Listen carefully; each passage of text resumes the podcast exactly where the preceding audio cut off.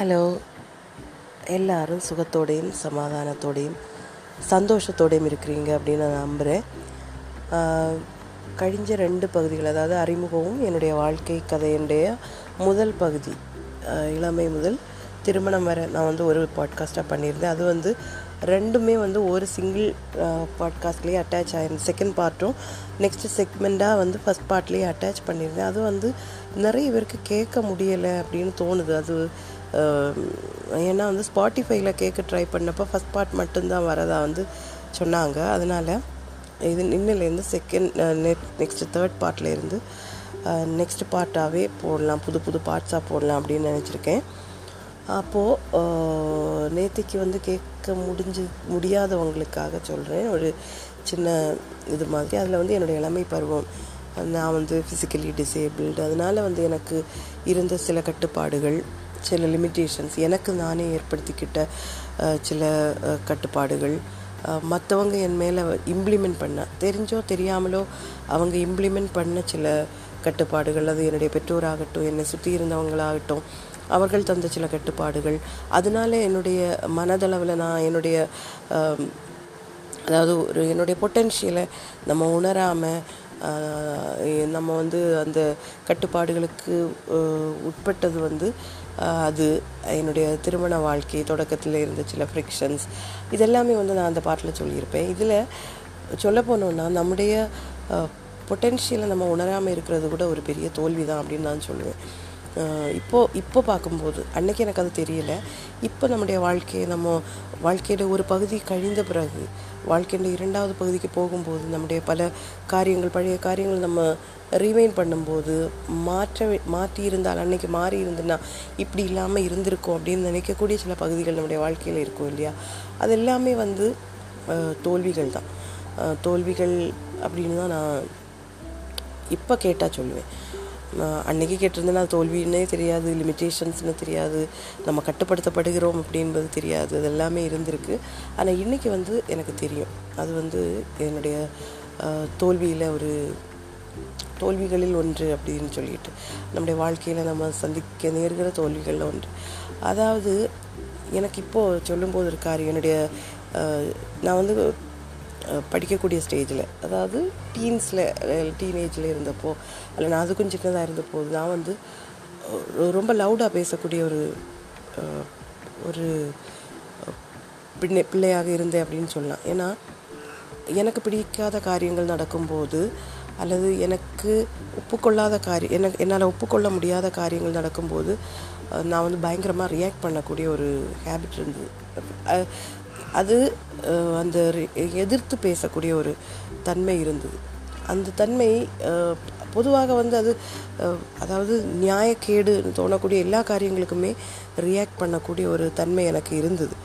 ஆனால் என்னுடைய பெற்றோர் அது முதல் முதல்ல அதை வந்து அதாவது முளையிலே கிள்ளி விடுவாங்கன்னு சொல்லுவாங்க இல்லையா, அப்படி கிள்ளி விட்ட கிள்ளி விட்ட மொதல் ஆட்கள் வந்து என்னுடைய பெற்றோர் தான். அதாவது அவங்க என்ன வைப் கொடுத்தாங்கன்னா, வீட்டில் சத்தம் போட்டு பேசினா அல்லது கோபப்பட்டு அவங்க என்ன சொன்னாங்க அப்படின்னா, எனக்கு காம்ப்ளெக்ஸ் இருக்குது அப்படின்னு சொல்லிட்டு அவங்க வந்து சொல்ல ஆரம்பித்தாங்க. அது மட்டும் இல்லை, நீயே வந்து இன்னொரு ஆளுடைய தயவில் இருக்கக்கூடிய ஒரு ஆள், அப்போ நீ வந்து அதுக்கெல்லாம் தகுதியே கிடையாது, நீ அருகதைப்பட்டவ கிடையாது, நீ எதிர்த்து பேசுகிறதுக்கு அரு அருகதைப்பட்டது கிடையாது, உன்னுடைய ஒப்பீனியன்ஸை வந்து சொல்கிறதுக்கு அருகதைப்பட்டவ கிடையாது, கோபப்படுறதுக்கு அருகதைப்பட்டவ கிடையாது அப்படிங்கிற ஒரு கருத்தை வந்து அவங்க என்னுடைய மனதுக்குள்ளே திணிச்சு தந்தாங்க. முதல் முதல்ல முதல்ல தொடக்கத்தில் அது வந்து எனக்கு வந்து என்ன அது இம்பேக்ட் பண்ணலை. ஆனால் லேட்டர் பார்ட் ஆஃப் லைஃப்பில், அதாவது நான் வளர்ந்து காலேஜ் எல்லாம் போகும்போது, காலேஜில் கூட எனக்கு வந்து ஐ யூஸ் டு ரியாக்ட், சில காரியங்களுக்கு வந்து ரியாக்ட் பண்ணுவேன். ஆனாலும் அதே டைமில் ரியாக்ட் பண்ணால் கூட என்னுடைய மனதில் வந்து சில பயங்கள் இருக்கும். விடுதியில் படிக்கிற காலங்களில் வந்து சில பிரச்சனைகள் வந்தபோது, அதாவது விடுதியில் சாதாரண பிரச்சனைகள், அதாவது ஃபுட்டு மெஸ்ஸில் வந்து ஃபுட்டு வந்து கரெக்டாக இல்லை அப்படின்னு தோணின போது நானும் என்னுடைய சில நண்பர்கள், எனக்கு என்னுடைய ஒரு அந்த டைமில் வந்து என்னுடைய நெருங்கின நட்பாக இருந்த ஒரு ஃப்ரெண்டு வந்து, she is such a bold character, எனக்கு வந்து ரொம்ப பிடிக்கும். நம்ம எல்லாம் வந்து அவகிட்டேருந்து படிக்கணும் அப்படின்னு நான் நினைப்பேன். அந்த டைம்லேயே பயப்படவே மாட்டாள், ரியாக்ட் பண்ணுறதுக்கே பயப்பட மாட்டாள். அவ அவள் நான் எல்லாம் சேர்ந்து சில காரியங்களுக்காக வந்து போராடி மாற்றங்களை கொண்டு வந்திருக்கோம் நாங்கள் எங்களுடைய கல்லூரி விடுதியில். அந்த மாற்றங்களை கொண்டு வர இது வந்து அவ்வளோ ஈஸியாக இருக்குல்ல, அதுக்காக வந்து நம்ம போராட வேண்டியது வந்தது. நம்ம மற்ற ஆசிரியர்களை வந்து நம்ம சந்திக்க வேண்டியது வந்தது, பிரின்சிபாலை பார்க்க வேண்டியது வந்தது, வார்டனையே கடைசியில் வந்து மாற்ற வேண்டிய நிலைமைக்கு வந்தபோது அப்போ எல்லாம் அந்த போராட்டங்களுக்கு இடையிலையும் என்ன பயப்படுத்தின ஒரு விஷயம் உண்டு. போராட்டம் என்ன பயப்படுத்தலை, இந்த போரா நான் இப்படி வந்து இந்த பிரச்சனையில் நான் தலை போட்டிருக்கேன் என்னுடைய பெற்றோர் தெரிஞ்சால் அவங்க என்ன பண்ணுவாங்க. எல்லாரும் அதாவது அந்த டைமில் இந்த விடுதியை விட்டு வெளியேற வேண்டிய ஒரு நிலைமை வந்தால் வெளியே போகணும் அப்படின்னு என்னுடைய அந்த ஃப்ரெண்டு வந்து அவங்க வந்து ஷி வாஸ் வெரி போல்டு, கான்சிக்வன்சஸை ஃபேஸ் பண்ண தயாராக இருந்தாள். அப்படி இருந்தபோது நானும் தயாராக இருந்தேனான்னு கேட்டால் இருந்தேன், ஆனாலும் என்னுடைய மனத்தில் வந்து ஏன் என்னுடைய பெற்றோரை குறித்த பயம் எனக்கு இருந்தது. என்ன என்ன பயம்னா நாளைக்கு வெளியே போய் நம்ம வெளியே போக வேண்டியது இல்லாமல் வந்து அவங்க என்ன ப்ளேம் பண்ணுவாங்களே, சப்போர்ட் பண்ண மாட்டாங்க, இதுக்கு ஏன் இது நடந்தது அப்படின்னு கேட்க மாட்டாங்க, அந்த அந்த நடந்ததுக்கு பின்னாடி இருந்த காரணம் நியாயமானதாக இருந்ததா, ஒரு பனிஷ்மெண்ட் நமக்கு கிடச்சிருக்கு தண்டனை கிடச்சிருக்குன்னா அதுக்கு பின்னாடி இருந்த காரணம் நியாயமாக இருந்ததான்லாம் அவங்க சிந்திக்க மாட்டாங்களே அப்படின்னு சொல்லக்கூடிய ஒரு ஒரு சிந்தனை ஒரு பயம் எனக்குள்ளே இருந்தது. அதெல்லாம் என்னுடைய தோல்விகளாக நான் இப்போ பார்க்குறேன். அது மாதிரி இன்னொரு பிரச்சனை, நான் வந்து பிஎஸ்சி படிச்சுட்டு இருந்தபோது அப்போதும் விடுதியில் இருந்த எழும்பின ஒரு பிரச்சனை. இப்போது நினைக்கும்போது எனக்கு அது வந்து என்னுடைய செல்ஃப் ரெஸ்பெக்டை நான் எவ்வளவு இழந்து போயிருக்கேன் அப்படின்னு எனக்கு தெரியுது. அதாவது என்னுடைய என்னுடைய விடுதி அறையில் என்னுடைய ரூம்மேட்ஸாக இருந்தது என்னுடைய சீனியர்ஸ் இருந்தாங்க. அப்போ ஆப்வியஸ்லி நம்ம கூடுதல் டைம் ஸ்பெண்ட் பண்ணக்கூடியது வந்து அவங்களோ என்னுடைய சீனியர்ஸ் கூட தான் நம்ம ஸ்பெண்ட் பண்ணுவோம், ஏன்னா அவங்க நம்முடைய ரூம்மேட்ஸாக இருந்தாங்க. பொதுவாகவே ஒரு கோல்டு வார் எல்லா விடுதியிலையும் விடுதி வாழ்க்கையை வாழ்ந்தவங்களுக்கு தெரியும், ஒரு கோல்டு வார் ஜூனியர்ஸுக்கும் சீனியர்ஸுக்கும் இடையில் இருந்துக்கிட்டே இருக்கும். அப்போது அப்படி ஒரு சந்தர்ப்பத்தில் காலேஜில் வந்து ஸ்போர்ட்ஸ் டே, காலேஜில் தான் நினைக்கிறேன் ஸ்போர்ட்ஸ் டே நடந்த டைமில் நினைக்கிறேன், காலேஜ் காலேஜ் ஸ்போர்ட்ஸ் டே என்னமோ. அப்போ என்னுடைய ஆப்வியஸ்லி என்னுடைய விடுதி நண்பர்களுக்கு விடுதி இல்லை என்னுடைய அறை நண்பர்களுக்கு அவங்க என்னுடைய சீனியர்ஸாக இருந்தாங்க, அவங்களுக்கு வந்து நான் ஹெல்ப் பண்ணேன் அப்படின்னு ஹெல்ப் பண்ணலை, நம்ம என்ன ஹெல்ப் பண்ண முடியும், நம்ம சப்போர்ட் பண்ணோம். அது சீனியர் ஜூனியர் அப்படிங்கிற ஒரு பாகுபாடு அல்ல, அதுக்கு பின்னாடி இருந்தது நம்முடைய அறை அறை பார்ட்னர்ஸ் நம்முடைய ரூம்மேட்ஸ். நம்ம வந்து அவங்கள எப்போவும் பார்க்குறவங்க, அந்த ஜூனியர் சீனியருங்கிற ஒரு எல்லை கோட்டை தாண்டி ஒரு நமக்குள்ளே ஒரு ஃப்ரெண்ட்ஷிப்பை போ உண்டாயிருக்கும். அப்போ அந்த ஒரு ஃப்ரெண்ட்ஷிப்பின் அடிப்படையில் நம்ம சப்போர்ட் பண்ணப்போ அது வந்து ஒரு பெரிய இஷ்யூ ஆக்கப்பட்டது சிலரால். ஆக்கப்பட்டப்போ ஆக்கப்பட்டு என்ன ஆச்சுன்னா என்னை வந்து நான் வந்து பயங்கரமாக ஐசோலேட் பண்ணப்பட்டேன், பயங்கரமாக அந்த ஐசோலேட் பண்ணப்பட்டு நான் வந்து அப்போ என்ன என்னுடைய மனதில் ஓடின ஒரே விஷயம் என்னென்னா எதிர்த்து நிற்கணும் அப்படின்னு எனக்கு தோணலை. ஏன்னா ஏற்கனவே என்னுடைய மனதில் இருந்த அந்த ரியாக்டிங் பவரெல்லாம் வந்து மாறி போயிருக்கும் அப்படின்னு நினைக்கிறேன், மாற்றப்பட்டிருக்கலாம். அப்போது அந்த அந்த அந்த எண்ணங்கள் அந்த சிந்தனைகள் அந்த போராட்ட வீரியம்னு சொல்லுவாங்களே அதெல்லாம் வந்து போனதுனாலே இருக்கலாம். எப்படியாவது இந்த பிரச்சனையில் பிரச்சனையிலேருந்து வெளியே வந்தால் போதும் அப்படின்னு சொல்லிட்டு I wrote an apology letter. எனக்கு வந்து அன்றைக்கி எனக்கு செல்ஃப் ரெஸ்பெக்டே இல்லைன்னு நினைக்கிறேன், நான் வந்து என்னுடைய செல்ஃப் ரெஸ்பெக்ட் எல்லாமே நான் விட்டு கொடுத்து தான் நான் இருந்திருக்கேன்னு நினைக்கிறேன். இப்போ நினைக்கும் போது அது இன்றைக்கி நான் வந்து இந்த விஷயத்தை பற்றி பேசும்போது பேசுகிறதுக்காக எதை குறித்தெல்லாம் பேசலாம் அப்படின்னு நான் சிந்திக்கும் போது என்னுடைய மனசில் வந்த ஒரு விஷயம் அந்த அப்பாலஜி லெட்டரில் ஐ வாஸ் நான் வந்து என்ன நானே ரொம்ப ஹியூமிலியேட் பண்ணி தான் அந்த அப்பாலஜி லெட்டர் எழுதினேன். Now I feel very ashamed of myself. அது ஏன் நான் பண்ணேன், நான் எப்போ அதில் I could have explain myself, I நான் எக்ஸ்பிளைன் பண்ணியிருக்கலாம். இல்லை எக்ஸ்பிளைன் பண்ணதை கேட்கக்கூடிய நிலைமையில் அவங்க இல்லைன்னா நான் வந்து அது ரெஸ்ட்டில் போட்டிருக்கலாம், கொஞ்ச நாள் கழியும் போது அந்த இதெல்லாம் போயிருந்துருக்கும். நான் வந்து என்னுடைய செல்ஃப் ரெஸ்பெக்டை வந்து அந்த இடத்துல பணயம் வைக்க வேண்டிய அவசியமே கிடையாது, பணயம் வச்சு வாங்கினவங்க இப்போ எப்படி இருக்காங்கன்னெலாம் எனக்கு தெரியாது. காரணம் என்னுடைய வாழ்க்கையில் இப்போ நினைக்கும் போது சில விஷயங்கள் வந்து ரொம்ப ஸ்ட்ரேஞ்சாக நம்ம வந்து பிஹேவ் பண்ணியிருக்கோம், நம்ம வந்து நம்முடைய தோல்விகளை நம்மளே விலைக்கு வாங்கின மாதிரி சில காரியங்கள் நடந்திருக்கலாம். அதாவது ஒரு மூணு வருஷம் நம்ம ஒரு காலேஜில் படிக்கிறோம், மூணு இல்லைன்னா மேக்ஸிமம் அஞ்சு இல்லைன்னா ஆறு வருஷம் நம்ம படிக்கிறோம் அப்படின்னு சொன்னால் இந்த காலேஜில் அந்த அந்த நம்ம சந்திக்கக்கூடிய சில பிள்ளைகள் வந்து நம்முடைய வாழ்க்கையில் அவங்களுக்கு எந்த ரோலுமே இருக்காது. அந்த மூணு வருஷம் மேபி நம்ம அவங்கள பார்க்க அந்த டைமில் கூட நமக்கு அவங்களுக்கு இடையில ஒரு நல்ல நட்போ ஒரு ஒரு ஹாய் பை ரிலேஷன் கூட இருக்காது. நம்ம கூடவே படிச்சிருப்பாங்க, அப்படி இருந்தால் கூட ஒரு ஹாய் பை ரிலேஷனோ அந்த மாதிரி எந்த ஒரு இதுவுமே இருந்திருக்காது. ஆனாலும் நம்ம என்ன பண்ணியிருப்போம்னு சொன்னால், அவங்கள ஏதோ நம்முடைய வாழ்க்கையில் ரொம்ப முக்கியமான அவங்களால அவங்க உண்டாக்கக்கூடிய சில பாதிப்புகள் வந்து நம்முடைய லைஃப்பில் பெரிய பங்கு வகிக்கும் அப்படின்னு அந்த டைமில் நம்ம நினச்சிருப்போம். நம்ம லைஃப்பில் அவங்களுக்கு எந்த ரோலுமே இருந்திருக்காது. அந்த மூணு வருஷத்துக்கு அப்புறம் அவங்க யாருன்னு கூட நம்ம சிந்திக்க மாட்டோம். நம்மளை அவங்க சிந்திக்க மாட்டாங்க, அவங்கள நம்ம சிந்திக்க மாட்டோம், ஞாபகத்தில் வச்சுருக்க மாட்டோம். சிலவங்களுடைய பேர்கள் கூட நமக்கு ஞாபகம் இருக்காது. அப்படிப்பட்டவர்களுக்காக என்னுடைய செல்ஃப் ரெஸ்பெக்டை நான் அந்த இடத்துல விட்டு கொடுத்தேன்னு சொல்லும்போது அது என்னுடைய தோல்வி, நானாகவே விலை கொடுத்து வாங்கின தோல்வி. இது வந்து நம்ம ஒரு வெட்கப்பட வேண்டிய விஷயம். ஏன் இதுக்கெல்லாம் இந்த தோல்விக்கு பின்னாடி இருந்த காரணம்னு சொல்லக்கூடியது வந்து, நான் தனிமைப்படுத்தப்படுவேனோ என்ற பயத்தை விட எனக்கு தோணுது என்னுடைய பெற்றோர் என்னை குற்றப்படுத்துவாங்களோ அப்படிங்கிற ஒரு பயமாக இருந்திருக்கலாம் அப்படின்னு எனக்கு தோணுது. அது வந்து அது வந்து ஒரு பெரிய ஒரு டாக்ஸிக்கான ஒரு ரிலேஷன்ஷிப். பெற்றோருக்கு நமக்கு இடையில் இப்படிப்பட்ட பயம் இருக்கணும் அப்படின்னு எனக்கு தோணலை. நான் என்னுடைய மகன்கிட்ட இப்போ நான் அவனை சொல்லி வளர்த்தக்கூடிய ஒரு விஷயம் உண்டு. நீ தப்பு பண்ணுவேன், ஒரு வயசில் நம்ம தப்பு பண்ணுவோம், ஆனால் பண்ண தப்பை வந்து அம்மாட்ட சொல்கிறதுக்கு நீ பயப்படக்கூடாது அப்படின்னு சொல்லி தான் நான் அவனை வளர்த்துறேன். அது எந்த அளவுக்கு ஒரு சில விஷயங்களை வந்து என்கிட்ட ஓப்பனாக சொல்கிறது உண்டு, சில விஷயங்களை வந்து அவன் மறைக்கிறானா இருக்கு எனக்கு தெரியாது. ஆனாலும் நான் வந்து தப்பு பார்த்தா நம்ம திட்டுவோம், ஆனால் திட்டி நான் ஐ நெவர் நான் வந்து அவனை வந்து ஐசோலேட் பண்ணணும் தனிமைப்படுத்தணும்னு நான் நினச்சதே கிடையாது. என்னுடைய பெற்றோர் அப்படி இருக்குல்ல, அவங்க வந்து என்ன பண்ணுவாங்கன்னா, ரொம்ப ரொம்ப பெயின்ஃபுல்லான ஒரு விஷயம், ரொம்ப சின்ன வயசுலேருந்தே நான் அது எனக்கு அப்போவேருந்து ரொம்ப பெயின்ஃபுல்லான ஒரு விஷயம் என்னென்னா, யாராவது நம்மளை குறித்து ஒரு நெகட்டிவான ஒரு காரியத்தை சொன்னாங்கன்னா உடனே அவங்க பக்கம் பக்கம் சேர்ந்துருவாங்க. அவங்க பக்கம் சேர்ந்துக்கிட்டு நம்மளை குத்தப்படுத்துவாங்க அவங்க முன்னாடி. அவங்களோட நியாயம் என்னென்னா, நம்ம வந்து அப்படி குத்தப்படுத்தலைன்னா நம்ம பிள்ளைங்களை வந்து நியாயப்படுத்தக்கூடாது. அந்த அப்படிப்பட்ட நியாய பெற்றோர் நியாயப்படுத்துகிற பிள்ளைகள் நல்லாக மாட்டாங்க. அவங்களுக்கு மனசில் வந்து நம்ம என்ன பண்ணாலும் பெற்றோர் வந்து நம்மளை சப்போர்ட் பண்ணுவாங்க அப்படிங்கிற ஒரு சிந்தனை இருக்கும். அதை வந்து அவங்கள வந்து நாசப்படுத்திடும் அப்படிங்கிற ஒரு சிந்தனை ஓட்டம் என்னுடைய பெற்றோருக்கு இருந்தது, இப்போவும் இருக்குது.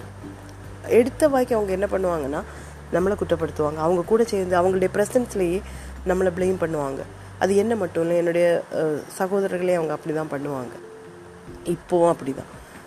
இப்போவும் வீட்டில் நடக்கக்கூடிய சில காரியங்களில் வந்து அவங்க அப்படி தான் அவுட் அண்ட் அவுட்ரைட்லி, அதாவது என்ன சொல்லுவாங்க, வெடுக்குன்னு அவங்க அப்படி குத்தப்படுத்திடுவாங்க. நம்ம நம்ம சைடில் நியாயம் இருக்குதா இல்லை என்ன பண்ணனால சரி நியாயமே இல்லைனாலும் சும்மா ஒரு அநியாயம் நடக்காது இல்லையா? ஏதாவது நம்ம பண்ண தப்புன்னா கூட ஏன் அந்த தப்பு, அந்த தப்புக்கு பின்னாடி இருந்த காரணம் என்னன்னு கூட கேட்க மாட்டாங்க.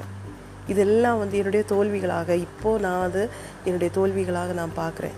என்னுடைய வாழ்க்கையில் பிற்காலத்தில் நடந்த தோல்விகளுக்கு இதெல்லாம் ஒரு பெரிய பங்கு. என்னுடைய ரியாக்டிங் ரியாக்டிங் அது என்னது ரியாக்ட் பண்ணக்கூடிய அந்த தன்மை, அந்த வீரியம் வந்து போனது என்னுடைய பெற்றோர்களால் தான். அது வந்து அதுக்கப்புறம் எனக்கு என்ன ஆச்சுன்னா, காலேஜில் நான் படிக்கும்போது, நான் வந்து எம்ஏ படிக்கும்போது நான் சொன்னேன் அந்த போராடின அந்த பயம் இருந்தது. ஆனாலும் என்னால் போராட முடிஞ்சது. ஏன்னா அந்த ஃப்ரெண்ட், என்னோட கூட இருந்த friend, she was very courageous. இப்போவும் எனக்கு வந்து ரொம்ப ப்ரௌடாக இருக்கும் அவளை பற்றி ஃபீல் பண்ணும்போது. அவளுக்கு பயப்பட அவள் பயப்படக்கூடிய ஒரே ஒரு விஷயம் என்னென்னா, பேய் பயம் மட்டும்தான் அவளுக்கு உண்டு. எனக்கு ஆச்சரியமாக இருக்கும் இந்த விஷயத்தில், உலகத்தில் எந்த விஷயத்தை பார்த்தும் பயப்படாத அவள் அந்த ஒரு விஷயத்தை பார்த்து மட்டும் பயப்படுவாள். அவ்வளோக்கு அவ்வளோ கரேஜியஸான ஒரு கேர்ள். அதுவும் ரொம்ப ஸ்ட்ரேஞ்சான ரொம்ப முரணான ஒரு விஷயமா இருக்கும். அவள் கொடுத்த ஒரு தைரியம் நம்ம கூட இருந்தது அப்படின்னு சொல்லலாம். அதுக்கு பிறகு அகெயின் திருமண வாழ்க்கை வந்தது. நான் ஏற்கனவே சொன்ன மாதிரி அதுலேயும் வந்த சில காரியங்கள் பிரச்சனைகள், அதில் எல்லாம் நான் போல்டாக தான் இருந்தேன். ஏன்னா அதில் ஏன் நான் போல்டாக இருந்தேன்னு சொன்னால், எனக்கு அந்த இடத்துல போராடியே தீரணும். அது என்னுடைய வாழ்க்கை சம்மந்தப்பட்ட மற்ற விஷயங்களில் வந்து ஒருவேளை நம்ம பின்வாங்கி போயிருந்தால் கூட வே வேறு பாதிப்புகள் உண்டாகலை அப்படிங்கிற உண்டாகாது, பிரச்சனைகள் தீரும் அப்படிங்கிற எண்ணம் எனக்குள்ளே இருந்திருக்கலாம். ஆனால் திருமண வாழ்க்கையில் வந்து சின்ன சின்ன அந்த சின்ன சின்ன இல்லை பெரிதான அந்த பிரச்சனைகள் வந்த போதும் நான் என்ன நினச்சேன்னா, இட்ஸ் மை லைஃப், அங்கே வந்து நான் தான் போராடி ஆகணும் அப்படிங்கிற ஒரு ஒரு வீ ஒரு வீர் எனக்கு இருந்ததுனால நான் வந்து ஐ ஐ ஐ ஃபாட் மை பேட்டில் ரொம்ப ஸ்ட்ராங்காக நான் வந்து அது அந்த யுத்தத்தை நான் பண்ணேன்னு தான் சொல்லணும். அண்ட் ஐ ஒன், நான் ஏற்கனவே சொல்லியிருந்தேன் இல்லையா? அப்போது நம்ம எல்லாருக்குள்ளேயும் அந்த தன்மை இருக்கும்னு நினைக்கிறேன். அந்த போராட்ட வீரியம்னு ஒன்று இருக்கும். அந்த போராட்ட வீரியத்தை நம்ம எடுக்க வேண்டிய இடங்களில் சூஸ் யுவர் பேட்டில்ஸ் வைஸ்லின்னு சொல்லுவாங்க. நம்ம இந்த போராட்ட வீரியத்தை எங்கே காட்டணுமோ அங்கே தான் காட்டணும். அப்படி சூஸ் நம்ம வயசாக சூஸ் பண்ணுற இடத்துலையே நம்முடைய தோல்விகள் கூட நமக்கு கைண்ட் ஆஃப் வெற்றிகள் தான். ஏன்னா நாளைக்கு நம்ம ஆலோசிக்கும் போது அது நமக்கு வந்து ஒரு வெக்கத்தை தரக்கூடிய ஒரு அனுபவமாக இருக்காது. அப்படிங்கிறதுல வந்து நான் ரொம்ப ஸ்ட்ராங்காக இப்போ நான் நம்புகிறேன்.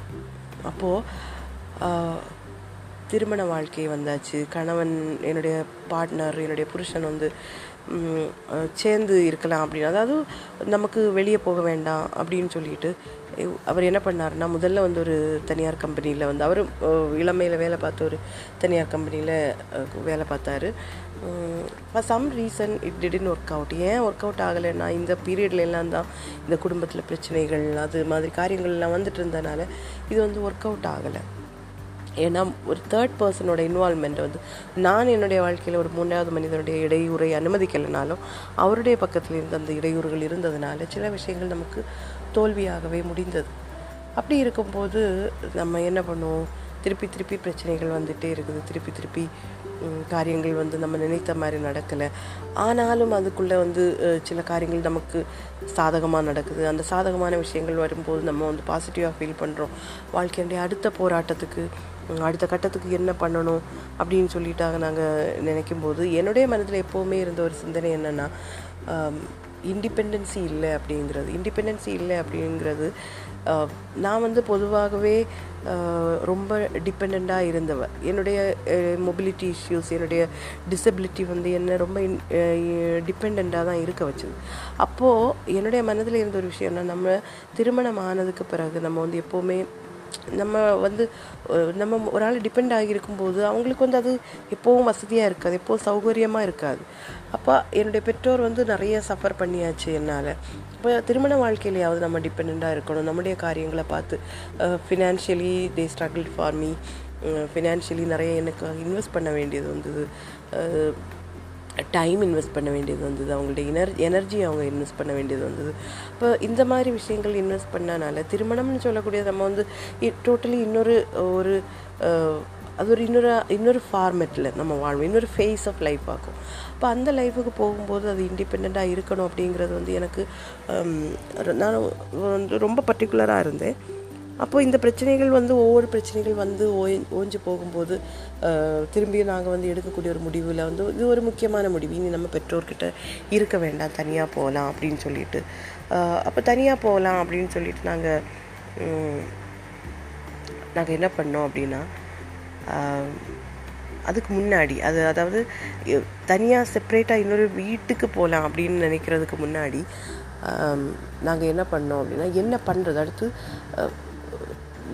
வாழ்க்கைக்காக நம்ம என்ன பண்ணுறது, எனக்கு வேலை கிடையாது, அவங்களுக்கும் வேலை இல்லை, நாங்கள் வந்து டோட்டலி எங்கள் பேரண்ட்ஸை டிபெண்ட் பண்ணியிருந்தோம், அதாவது டெய்லி சாப்பாட்டுக்கு கூட. அந்த மாதிரி ஒரு சுச்சுவேஷனில் இருக்கும்போது என்ன பண்ணால் நல்லாயிருக்கும் அப்படின்னு சொல்லிட்டு நாங்கள் சிந்திச்சு நாங்கள் வந்து ஒரு பிஸ்னஸை பண்ணலாம் அப்படின்னு நாங்கள் நினச்சோம். அதாவது நாங்கள் சர்ஜிக்கல்ஸ் பண்ணலாம் அப்படின்னு. சர்ஜிக்கல்ஸ்னால் நம்ம லைக் ஏஜென்சி மாதிரி எடுத்து நமக்கு வந்து பண்ணலாம் அப்படின்னு சொல்லிட்டு நாங்கள் வந்து கொஞ்சம் ரிசர்ச் எல்லாம் பண்ணோம். ரிசர்ச் எல்லாம் பண்ணிவிட்டு சரி பெரிய இன்வெஸ்ட்மெண்ட் ஒன்றும் இல்லை, நம்ம கையில் எது எது கொஞ்சமாக இன்வெஸ்ட் பண்ணி நம்ம பண்ணலாம் அப்படின்னு சொல்லிட்டு நாங்கள் தனியாக சோல் நாங்களே பண்ணலாம் அப்படின்னு சொல்லிட்டு நானும் என்னுடைய கணவரும் மட்டும்தான்.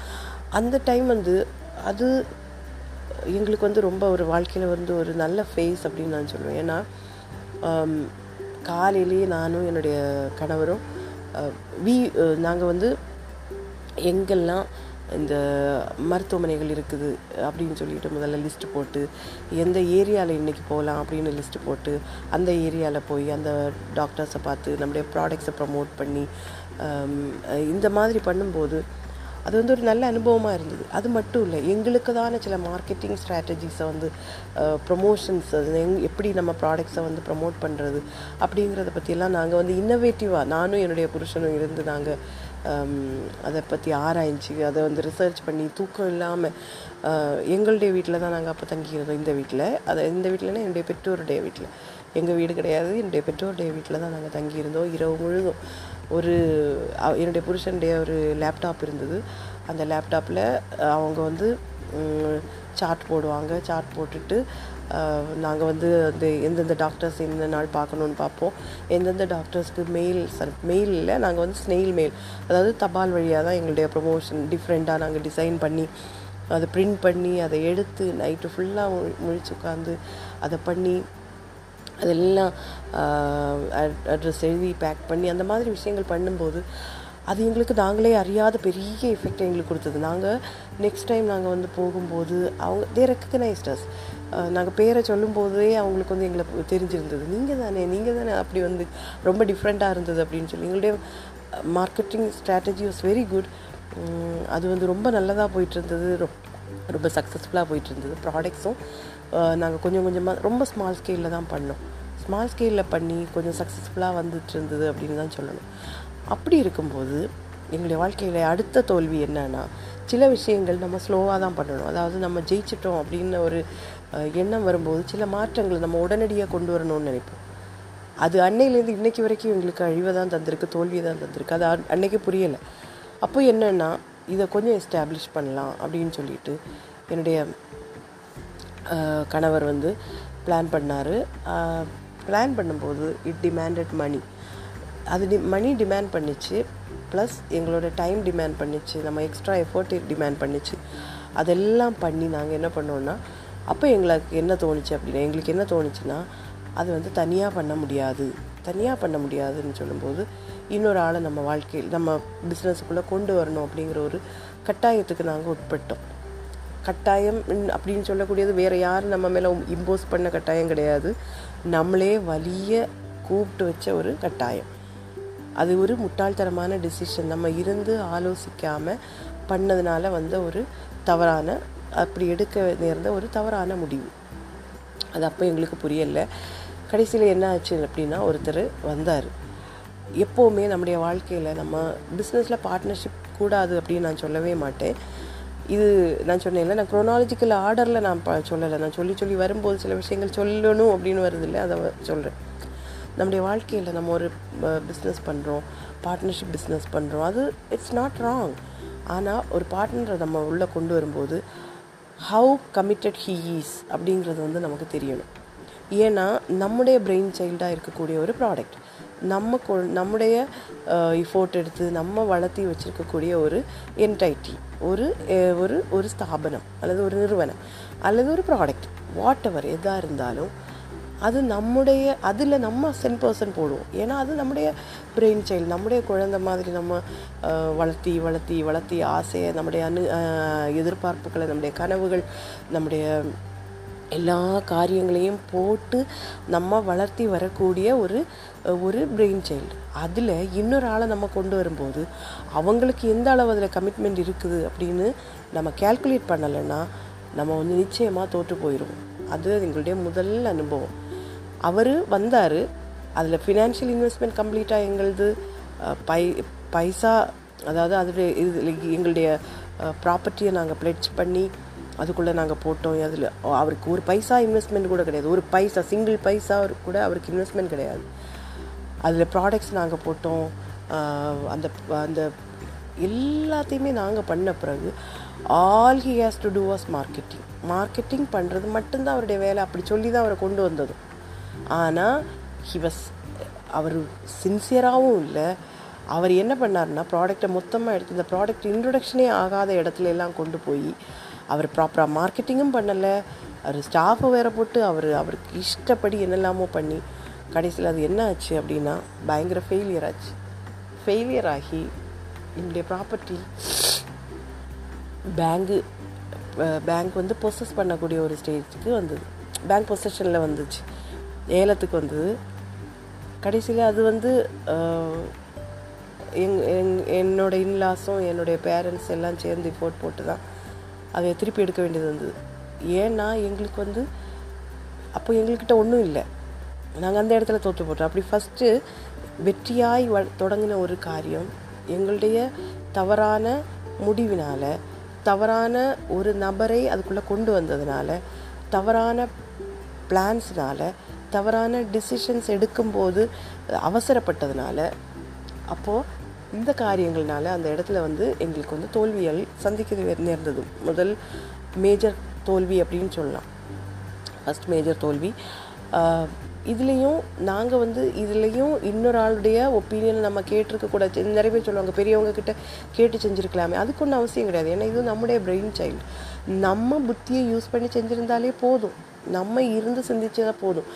ஆசைகளுக்கு பின்னாடி ஓடும்போது அதனுடைய கான்சிக்வன்சஸ், ப்ரோஸ் அண்ட் கான்ஸை வந்து சிந்திக்கக்கூடிய புத்தி நமக்கு இருந்தால் போதும்.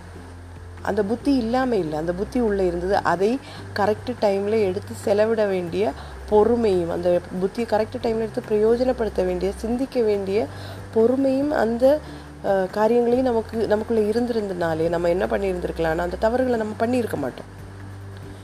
சில காரியங்களில் ரொம்ப நிதானமாக இருக்கணும். சில விஷயங்கள் நமக்கு எதிர்பார்ப்பில் இருக்கும், நமக்கு கனவுகளில் இருக்கும். நம்ம ஒரு பீரியடில் நம்ம இவ்வளோ பெரிய பிராண்டாக வரணும், இவ்வளோ பெரிய காரியங்கள் நம்ம செய்யணும் அப்படிங்கிற ஆசைகள் நமக்கு இருக்கும். ஆனால் அந்த ஆசைகளுக்கு ஒரு ஒன்று அல்லது இரண்டோ மூன்றோ நான்கோ ஐந்தோ வருடங்கள் கேப் நம்ம விட வேண்டியது வந்தால் விடணும், விட்டு நம்ம செய்யணும். இது என்னுடைய காரியங்கள் நான் சொல்கிறேன், எங்களுடைய காரியங்கள். நான் என்னுடையன்னு சொல்லும்போது நானும் என்னுடைய வாழ்க்கை துணை, என்னுடைய பார்ட்னரும் சேர்ந்தெடுத்த காரியங்கள், பா சேர்ந்து செய்த காரியங்களில் வந்து தவறுகளை நான் சொல்கிறேன். இதில் வேறு யாரையுமே நமக்கு ப்ளேம் பண்ணுறதுக்கு இல்லை. இன்கிரே இன் இன்ஃபேக்ட் நம்ம வந்து நாங்கள் வந்து கிரேட்ஃபுல்லாக தான் இருக்கணும். ஏன்னா அந்த ப்ராப்பர்ட்டி கையை விட்டு போக வேண்டிய ஒரு ப்ராப்பர்ட்டி, அவங்க அந்த தே ஹெல்ப் டஸ். அதுக்கு நிறைய குற்றப்படுத்தல்கள் எல்லாம் கேட்டது, அது அது யதார்த்தமாக தான். அவங்க அவங்க சொல்லலைன்னா தான் நம்ம ஆச்சரியப்படணும், சொல்லுவாங்க. அப்போது அது ஒரு தோல்வியான முடிவாக இருந்தது. அது எங்களுடைய தோல்வி, பெரிய மேஜர் தோல்வியில் ஒன்று அப்படின்னு சொல்லலாம். அதாவது தவறான முடிவுகள் எடுத்ததுனால, தவறான முடிவுகள் எடுப்பதில் அவசரம் காட்டுனதுனால, நிதானத்தை கடைபிடிக்காததுனால ஏற்பட்ட ஒரு முடிவு. அந்த தொழில் முடிஞ்சது. முடிஞ்சு அதுக்கப்புறம் என்ன ஆச்சு அப்படின்னா, இந்த இதெல்லாமே வந்து ஆக்சுவலி நம்முடைய தோல்விகள் நம்மளை நம்மளுடைய தனிப்பட்ட வாழ்க்கையில் தான் கூடுதல் நம்மளை இம்பேக்ட் பண்ணும். அது அஃபெக்ட் பண்ணுறது வந்து அஃபெக்ட் பண்ணுறது நம்மளுடைய தனிப்பட்ட பர்சனல் லைஃப், தனிப்பட்ட இன் த சென்ஸ் நம்ம திருமண வாழ்க்கையில், கணவன் மனைவிக்கிடையிலான உறவுகளை அது வந்து பாதிக்கும். ஃப்ரஸ்ட்ரேஷன் வரும், டிப்ரெஷன் வரும். டிப்ரெஷனே தெரிஞ்சிருக்காது, நம்ம எப்போவுமே ஒரு அழுத்தத்தில் இருப்போம். இந்த மாதிரியான காரியங்கள் நமக்கு நடக்கும். அப்போது அடுத்த காரியத்தை அடுத்து என்ன நடந்தது என்ன நடந்தது அப்படிங்கிறது வந்து இன்னொரு நாள் இன்னொரு எபிசோடில் நம்ம பார்க்கலாம். அது வரைக்கும் இந்த இடத்துல நிறுத்தும். எல்லோரும் இந்த மாதிரி காரியங்கள் செய்யும்போது நீங்கள் சிந்திச்சு செய்யுங்க, அவ்வளோதான், வேறு ஒன்றும் இல்லை. இன்னொரு நாள் பார்க்கலாம். அது வரைக்கும் this is me Simi signing off. By.